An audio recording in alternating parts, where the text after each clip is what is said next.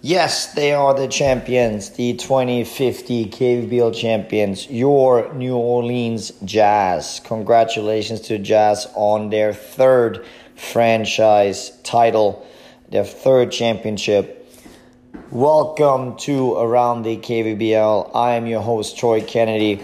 And on tonight's show, we're going to get to speak to the man behind the champion, the man that put together another winning team and brought the third championship to New Orleans. RWE will join us on the show later on today, so we're excited about that. So, with the playoffs being in the books, with the season being over, we are back in silly season and teams are gearing up for the draft. It's gearing up for RFA and UFA and you know set themselves up for, to compete next season. But first, let's talk about this playoff run that the Jazz had. So the Jazz, as we said, now won their third KJ trophy.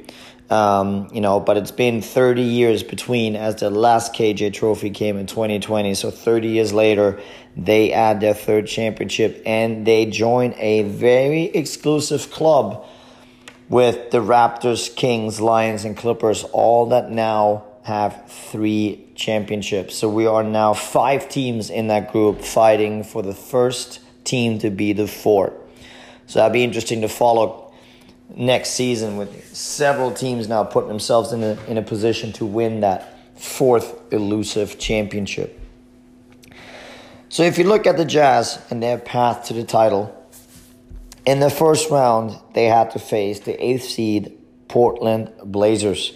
Uh, they won that series four games to one. They were up 3 0 before the Blazers took one at home to at least get it to game five and have to travel one more time before New Orleans shut the door and sent the Blazers packing. In the second round, they had to play the five seed Heat, who actually um, went with the 5 4 upset over the Warriors in the first round. The Warriors being our show's pick to go through from the Maynard. So, once again, Troy was anything but right.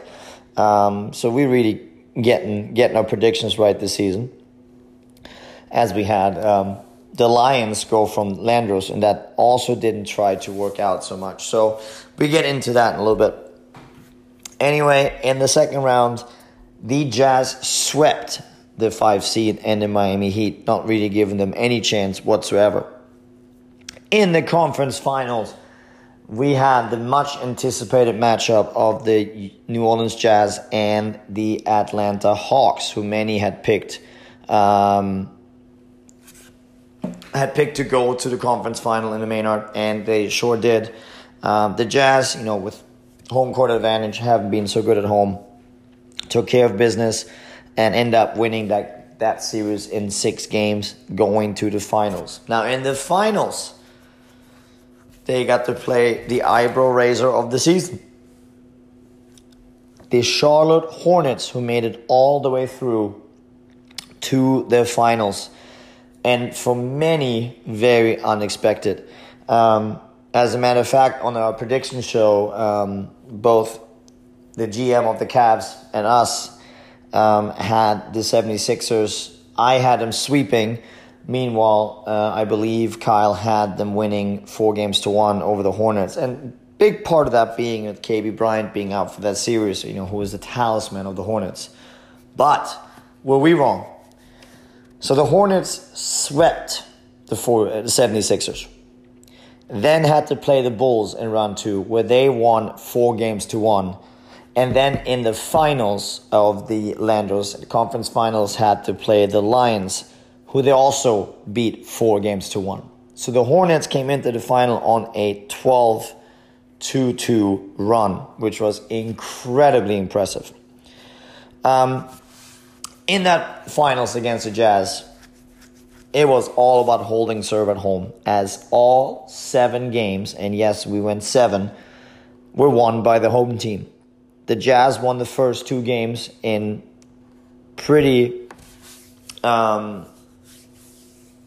I wouldn't say spectacular, but pretty solid fashion, uh, winning by, if we can look at the winning margins, uh, 118 to 99 and then game two, 119 to 96. So, you know, 19, 20, 21 points in both games. Um, game three and four were a little closer. Uh, we had gone the Shaw at this point. Remember the finals, you played two, three, and then two. So the Hornets had the next three at home. They won all three at home to take a 3 2 lead. Those scores are 117 to 112, 124 to 114, and 125 to 104. Taking the series back to New Orleans, where New Orleans won game six, 126 to 91. So never really gave the Hornets a chance in that one, forcing a game seven with the Jazz won 134 to 107. Dominant performance at home by the Jazz, who was 69 and 13 during the regular season. You know, went through the um, the Maynard with a 12 to 3 uh, record and then, you know, just took care of business at home. So, congratulations to New Orleans. Uh, great season. The MVP of the playoffs became Merlin Rohr, none other than Merlin Rohr, who just had an outstanding season. And, you know, nothing more deserved to this man. And, you know, lots of GMs have had mixed opinions about Merlin Rohr just because he doesn't really play defense. He's not a he's not a guy that's going to put the effort on defense, but he just does so many good things on offense that you know, with the right pieces around, you can so you can overcome the fact in his in his lack on defense as long as you get the piece around it and on offense he's just an absolute monster. So congratulations to New Orleans.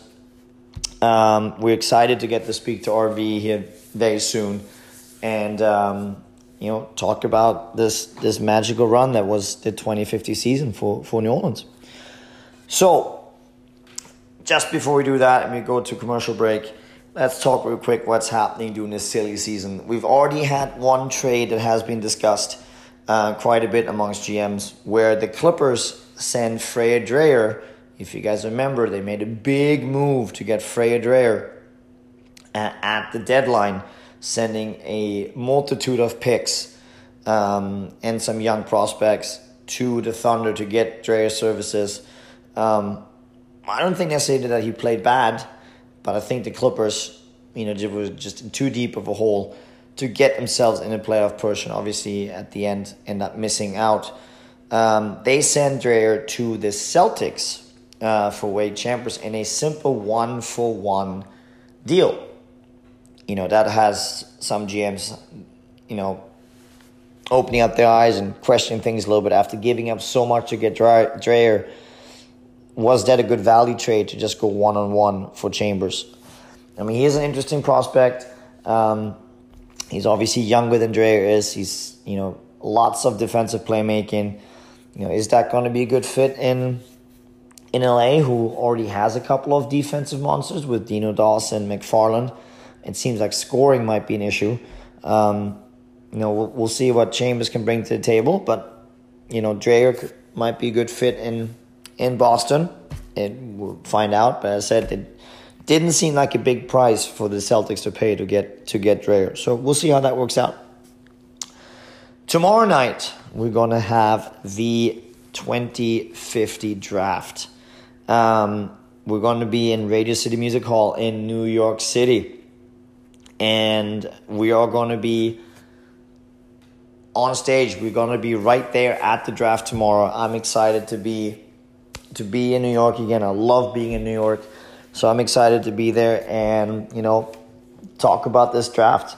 Um, a draft that's going to be very deep from all the scouting that we've heard. You know how many solid prospects are going to be had in the you know in the first up to the middle of the first round. So if you have a pick in the teens, you can expect to get you know a solid helping piece for your team. And if you have a high pick, you're going to get you know a potential franchise piece, a franchise cornerstone. So you know lots of GMs going to be excited about about tomorrow night. Uh, I know we are you know getting to be around and you know seeing all this go down. So tomorrow we're going to welcome 52 new players to the KVBL. So we're excited about that. With that said, we're going to take a short break. We're going to listen to a couple commercials from our sponsors. And after that, we're going to get our man and the GM behind the championship team, RVE, on the show. So stay tuned for that, and we'll talk to you guys soon.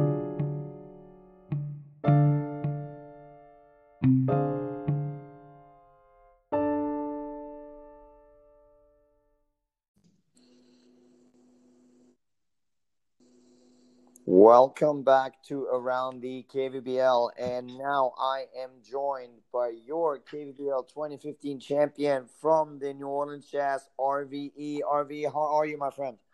I am wonderful. Feels good, man.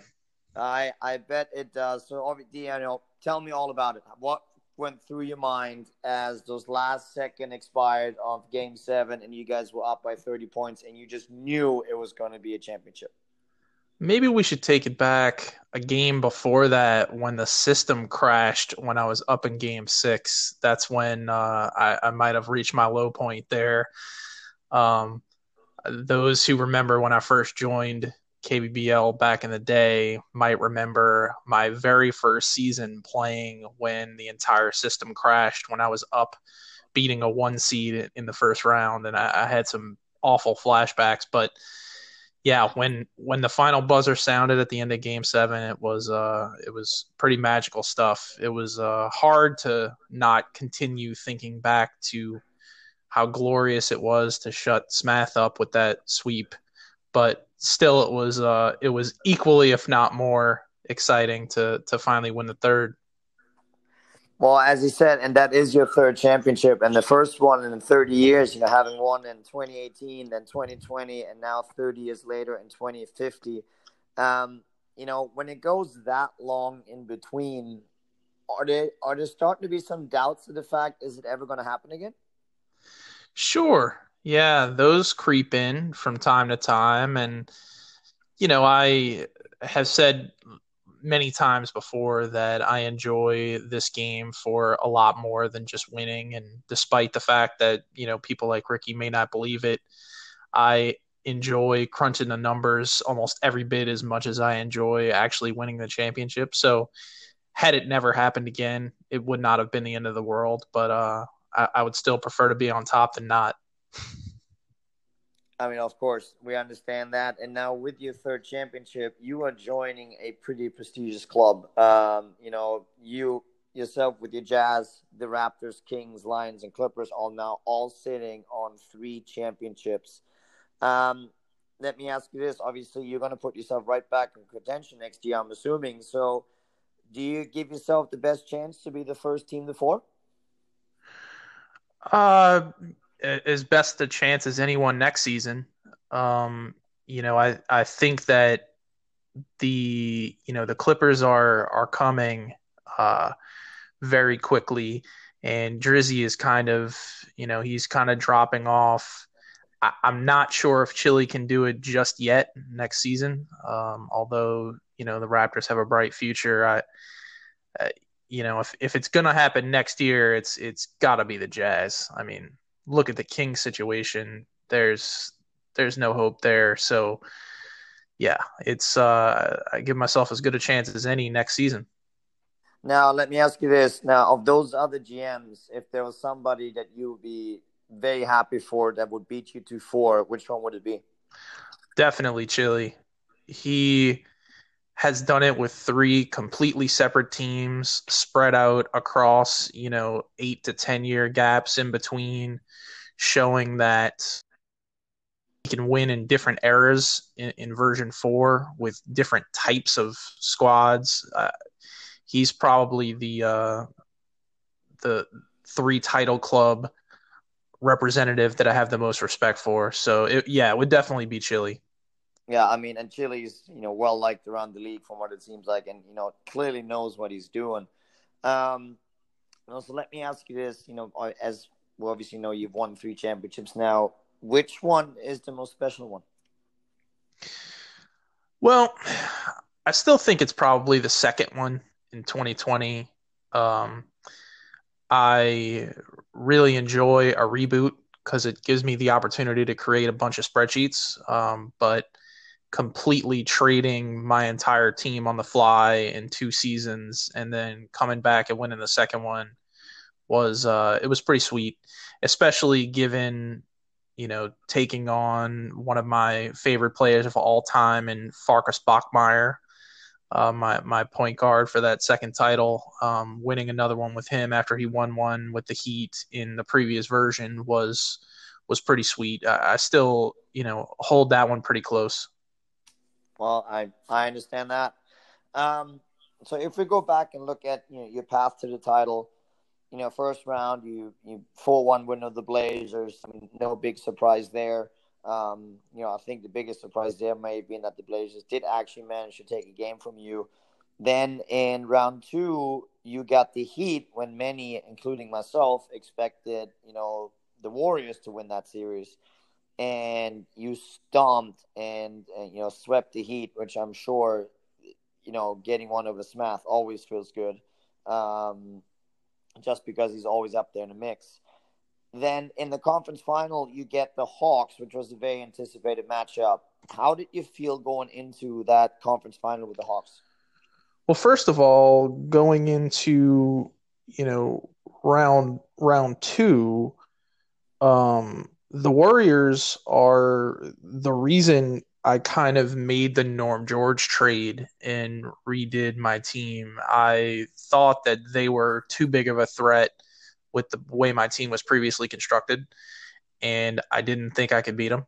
Um, not to mention the Bulls as well. So, really, my team was built to try to contend with the Warriors and Bulls and I wound up not having to play either one. I also find that the Suns are a difficult matchup for me. So, you know, you need a little luck in this. And it just so happens that I missed all three of those matchups that I was kind of fearing. Um, but in terms of the Hawks, I thought from a matchup perspective, I had a few distinct advantages, and I, I think I was able to take advantage of them. You know, I played in the four series four completely different lineups. Um, and in fact, Elliott played four different positions in all four of those matchups. So I felt like just having him being four position eligible and using all four positions in the playoffs just shows that, you know, having that type of flexibility with an, an all world defender can really just make the rest of your pieces tie together nicely. Well, especially because he can always play matchup and, you know, when you play the Heat, you know the one guy you got to shut down is Danny Watson, and when we play the Hawks, it's like, okay, how can we roll against Jericho? But it almost seems like he's nowhere slowing down. So you just really have to make sure that you win every other matchup significantly, right? Well, yes, um, but also, you know, I I decided to to throw Falwell at Jericho just because I thought he could give him a little bit of trouble, get him into occasional foul trouble, which he did in a couple of those games. Just give him something to think about, you know. So you're, you're not completely punting on the Jericho matchup, but also understanding he's going to get his. And then, yes, I sort of targeted the other matchups that I thought I could win. Um, you know, using using Elliot appropriately to try to take out one of his you know key pieces. Um, and and I really think you know this was a little bit of the revenge against Olynyk series. You know I've sort of uh, through no fault of his own uh, you know I made the decision to trade him kind of early on before he developed into the, the piece that he is now. And just kind of seeing him develop from a distance I've had a little bit of jealousy. So I had to that that Mason versus Dolanek matchup was something I was excited to watch, and it definitely turned out in my favor. If you look at that series, um, those those box scores are, are very friendly for Mason. I mean, obviously there were several moves that were made that you know led to all of this, and um, you know if we go through them real quick, I mean the major ones. Obviously, at the beginning of the season, you trade make a trade with the Knicks where you get Mason and you give up Falwell, which, you know, giving up Falwell is probably never an easy thing to do because knowing of his stature and who he is. But you're getting Mason, who clearly really propelled your team.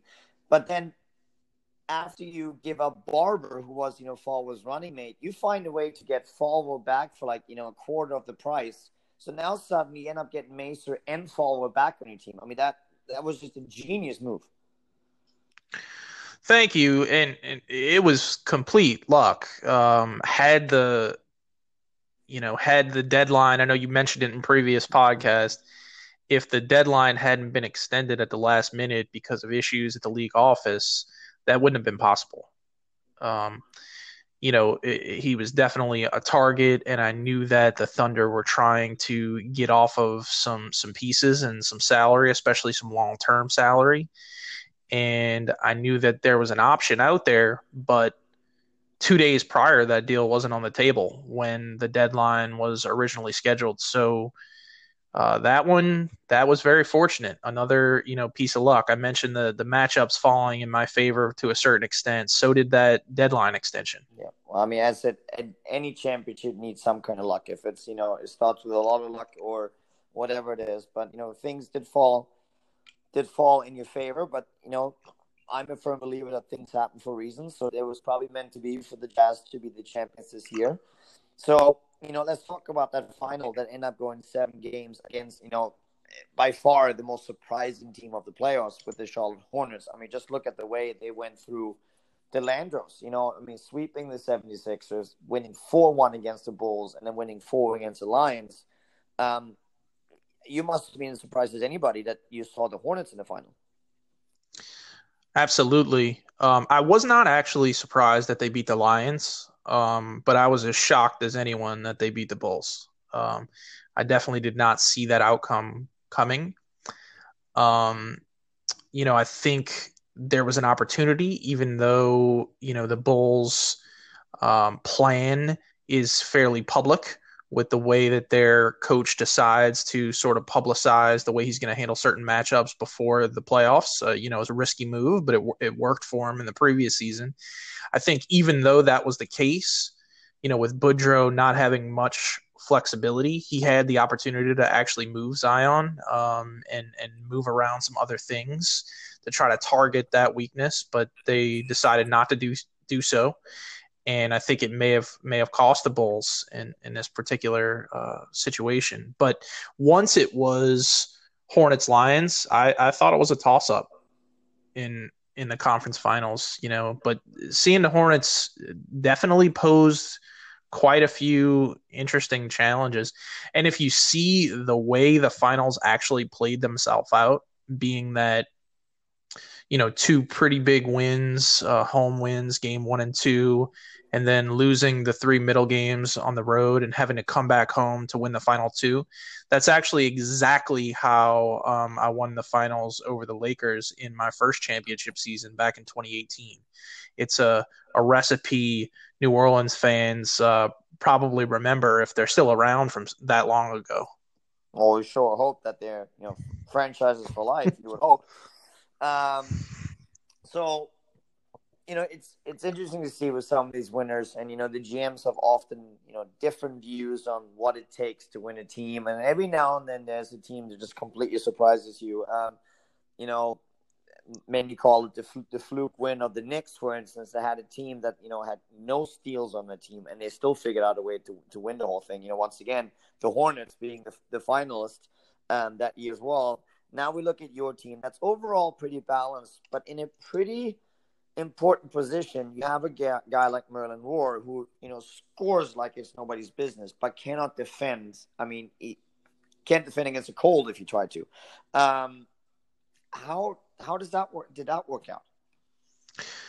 So what I've learned, especially from teams like the Knicks, um, you know, from from eight or nine seasons ago, and other, you know, more let's call them um, unlikely, timely champions is that um, you know system systems are made to be broken you know and i was uh, pretty rigid um, with the types of players that i like the types of players that i don't for a very long time. And really over the past probably 12 to 15 seasons i have started liking more and more players in general um, the roar types um, the the you know let's throw a guy out there like Steckley on the Lakers um, types of of players that you know and, and maybe some people even like you know uh, Jan Vidra, who has been passed around the league now uh, quite a few times. Players that you know there's there's hidden value on that maybe a lot of people don't agree on.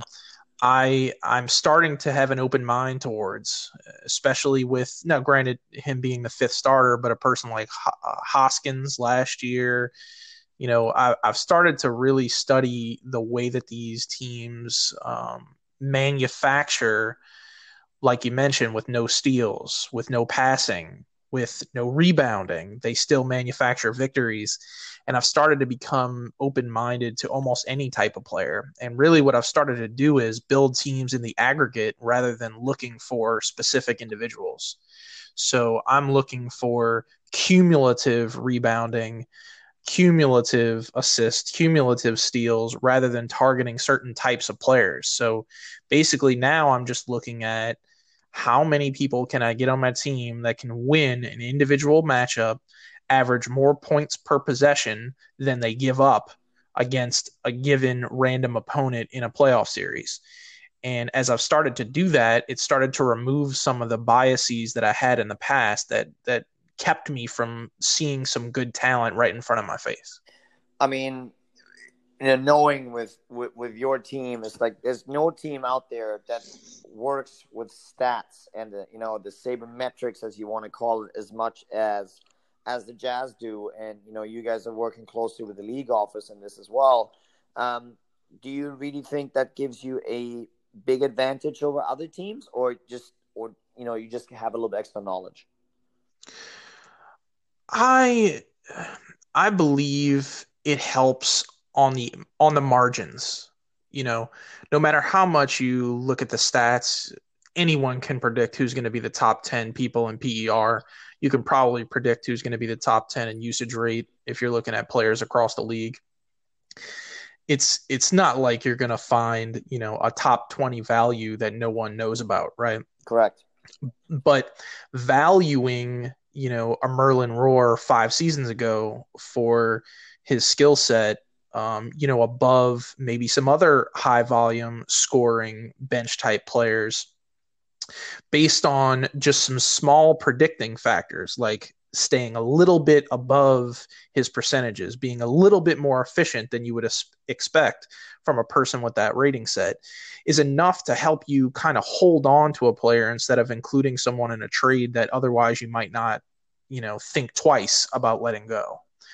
And sometimes, like that, on the margins, like finding a good min signing that maybe doesn't have value elsewhere throughout the league, if if you really do crunch the numbers and stay consistent with it, you can find value that is being missed elsewhere. I, I do believe you can. Yes. Well, I mean, and when it comes to crunching numbers, that's something that you guys have to do now for a couple of seasons, staying very, very close to to you know the hard caps. You guys have to find the values in in some of these min games just to make the rotation work.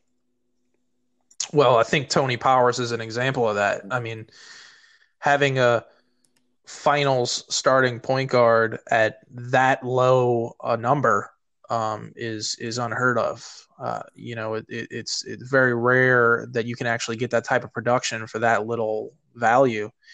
And I was shocked that I got him to sign for that money, but I'm glad I offered him the contract um, because you know he got the right progressions. You know, he developed in practice. He uh, followed the program, worked with the coaching staff like he was supposed to, and, he, and it paid off. He trusted in the process, and there we go.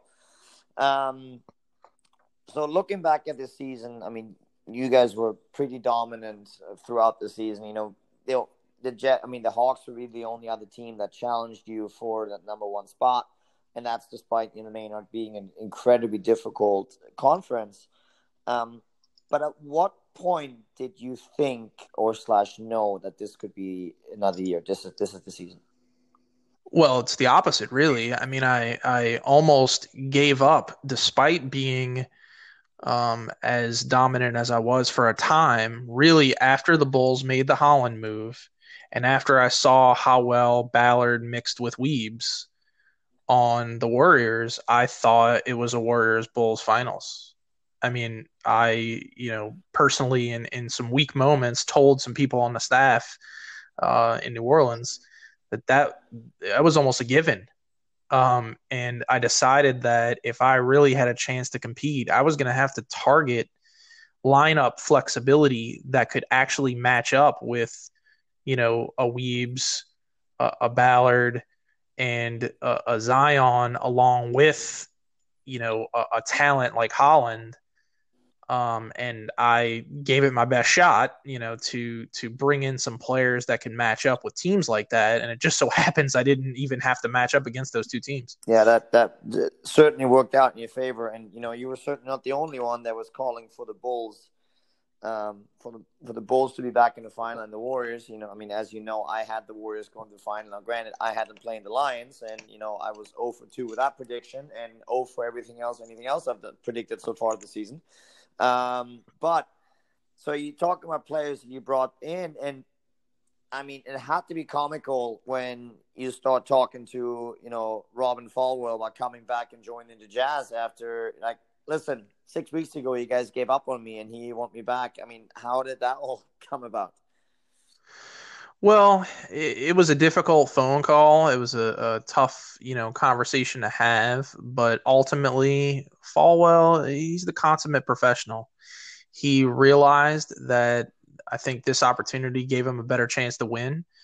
And at his age, you know, after having, I believe, three titles prior to this, knowing what a championship formula looks like, he looked at the rest of the roster and really by the time I got him on the phone, he was he was already sold on it. Uh, really, all he asked was to get an opportunity to start, and I gave him the opportunity to battle for a starting spot, and he started in, in, in several series along the way.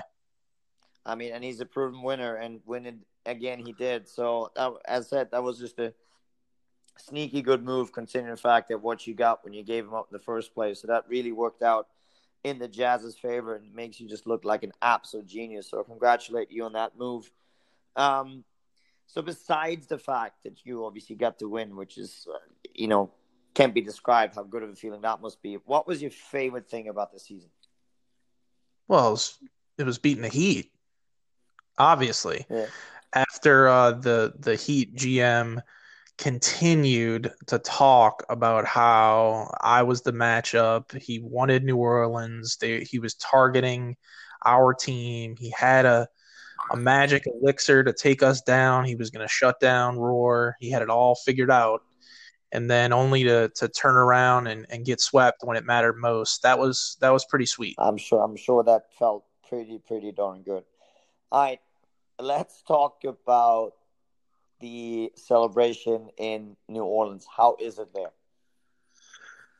Well, it's it's unfortunately a little a little muted. You know, people with uh, people with masks on. You know, right now trying to keep each other safe. Uh, you know, n- nothing about New Orleans screams social distance. So we're there's a some some celebrating going on that hopefully will only increase you know, uh, this is pretty much all the city's going to have with uh, Mardi Gras most likely being canceled. Um, so we're gonna we're gonna keep it going for a little bit longer, even though it maybe can't be quite as rowdy as as it, you would normally expect.